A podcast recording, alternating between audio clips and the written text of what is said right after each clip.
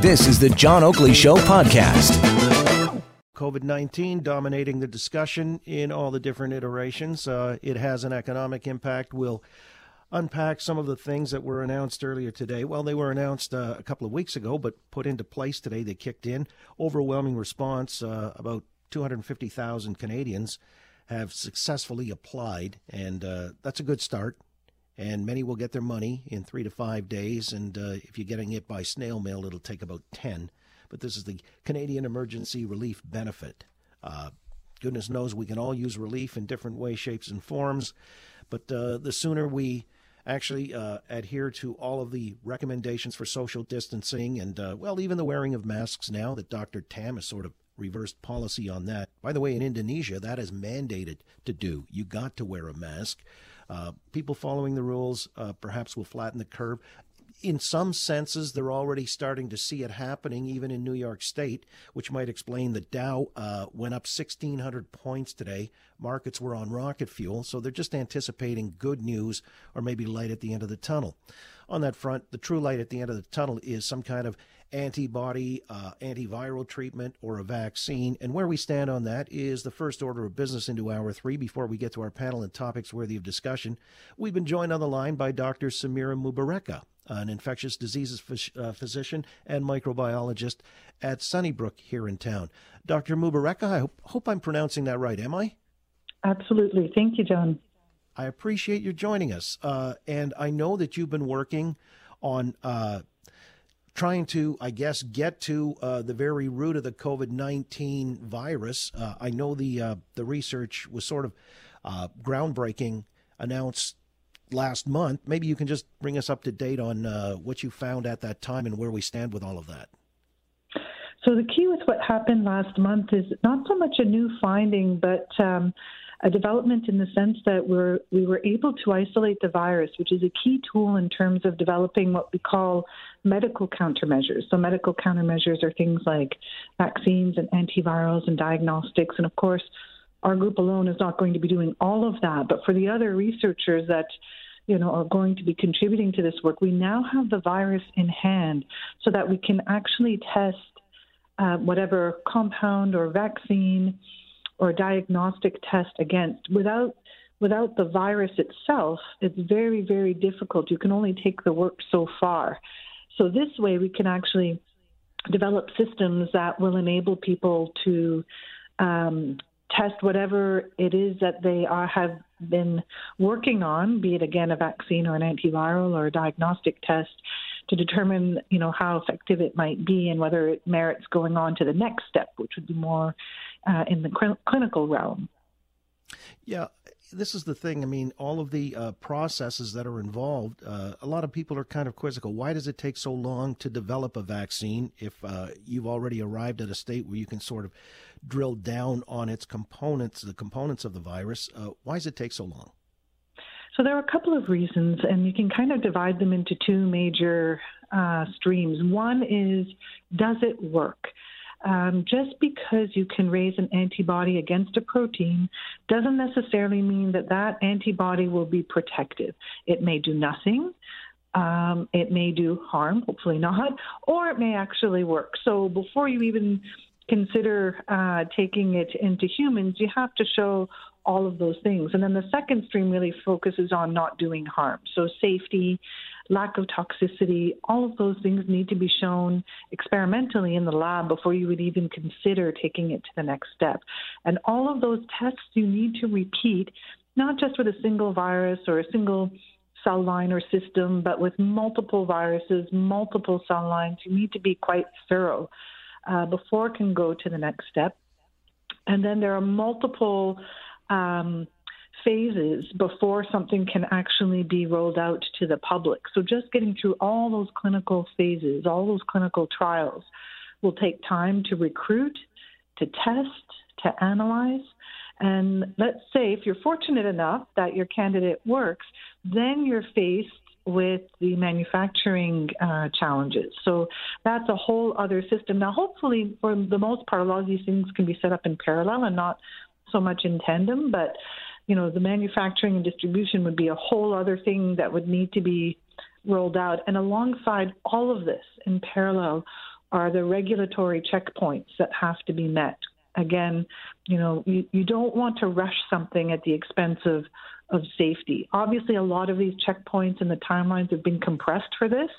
There's no question that this is going much faster than it normally would, but you really can't cut corners. Again, with Dr. Samira Mubareka at Sunnybrook. Uh, she is an infectious diseases physician. Let me ask you how this would work, though. I mean, is whatever we would develop by way of a vaccine, uh, does it attack the virus and deconstruct that, or does it just sort of serve as a bulwark against uh, the virus being able to penetrate cells and do their damage? Yeah, so it's more the latter. We all have immune systems, um, and those cells are really designed. They evolved to protect us from from pathogens, so b- bacteria, viruses, fungi. If a person is vaccinated, it means that their immune system has already been alerted to a potential um, virus, for example, we'll take that as a as the most obvious example here. So let's say you vaccinate someone for SARS coronavirus, and hopefully the vaccine works really well, and your your your own host cells will make antibodies against that virus. So when you actually encounter the virus for real, you already have um, I guess you're already pre armed to defend yourself. Uh, so it's a way of using the host immune system, bolstering it in a very specific way against that virus to ultimately protect. Um, uh, to protect people from infection. Dr. Mubareka, then what do you make of this uh, blood transfusion therapy that's being talked of? People who have come through successfully uh, have shed the virus, they've survived, uh, they obviously then have the antibodies in their system. Their blood is then the plasma, I guess, is being used to uh, be injected into recipients uh, as a way of transferring the antibodies. That seems like a first line of defense in certain cases. Uh, what do you make of that?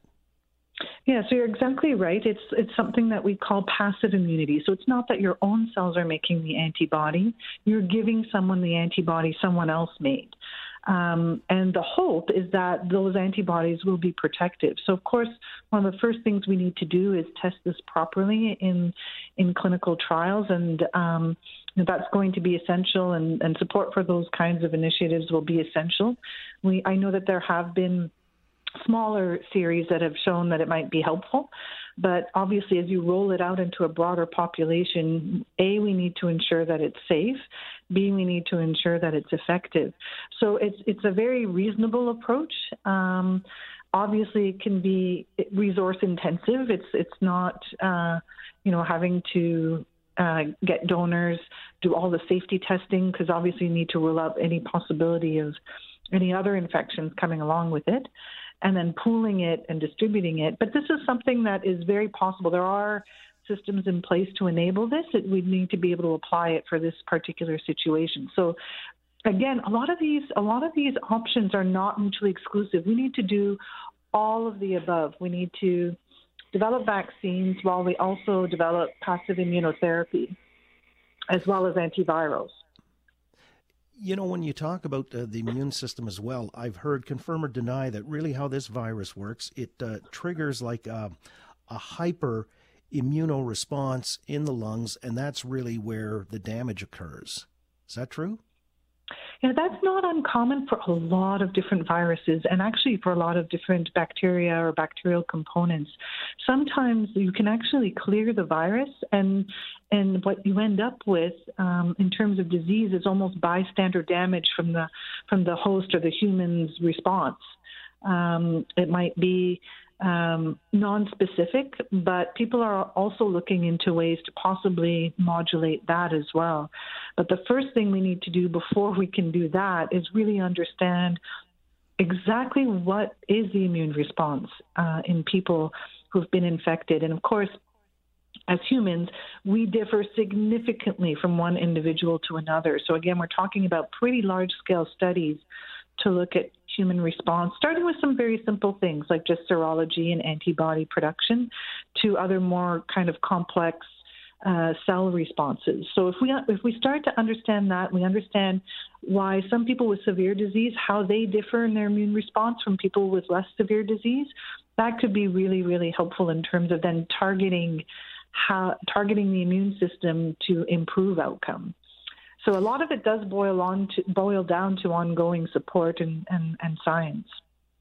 I'm kind of curious too about uh, maybe the progression of the disease. And uh, I, I know it's speculative, but uh, case in point, when you've got Boris Johnson, the you know the the mm. Prime Minister of the UK, mild symptoms uh, initially, tested positive, goes into self quarantine. Ten days later, takes a turn for the worse. He's on in ICU now. I'm assuming on a ventilator. How does it go from uh, mild and it takes that time span? I mean, we're watching this, and uh, I've heard cases where people suddenly it goes south, and next thing you know, it's all over. What what goes on then? Yeah, that's actually a pattern that we've been noticing as well, where people are coming in not day one, two, or three of symptoms. Those tend to be mild, but maybe day seven, eight, nine, ten of symptoms. Um, just unrelenting, and then a, a progressive um, deterioration, which with or without recovery from there. So again, that does suggest that it's an immune response or immune modulated, that that's what's going on. Um, but it's really hard to to be certain again is it because of a particular viral determinant is it the type of virus is that why or is it probably because of a particular host for whatever reason one person even the same age same demographic will respond differently and again, humans are so variable from one individual to the next And unless we actually do wide, broad scale studies to determine what what was different about that individual, um, I can't remember who it was, but there was a, a colleague of Boris Johnson's who, who also was uh, around the same age who had the same. Um, uh, infection and but his I think it was his deputy mild. health minister. I think it was I his deputy so health minister. Yeah. That's right, and he recovered. So why? What is the difference between now? I think in some cases there might be underlying um, uh, sort of pre-existing lung disease or heart disease in some individuals, but there are also other cases where that's not that's not the obvious answer. Something else is going on, and we know so little about this virus. This is so new to us now um, that unless we do these studies going forward, we really won't understand. Even with some some viruses that we're very familiar with, if we always take the opportunity to throw in our old friend influenza virus. We don't completely understand why some people um, who otherwise are relatively well uh, end up with far worse outcomes than than um, you know their peers that seem to otherwise be very similar from a demographic and um, baseline health perspective. So there has to be some kind of contribution from the host. Um, obviously, with some strains with influenza virus, we know that there's definitely a contribution from the virus. Some some strains are a little nastier than others, but for this particular virus, because it's so new, we don't understand all of those factors yet. But we will. Um, there's a lot going on now. Um, again, because of all the, the tools and reagents that are being developed and shared, uh, we're far we're, we have a far better understanding now than we did even a month ago, but we still have a long way to go. Needless to say, uh, yeah, there's a whole lot of information that we're uh, gleaning from this uh, nasty virus, and I appreciate your updating us and uh, informing us here as far as uh, we can understand in layperson's terms. Dr. Samira Mubareka, infectious diseases physician and microbiologist at Sunnybrook.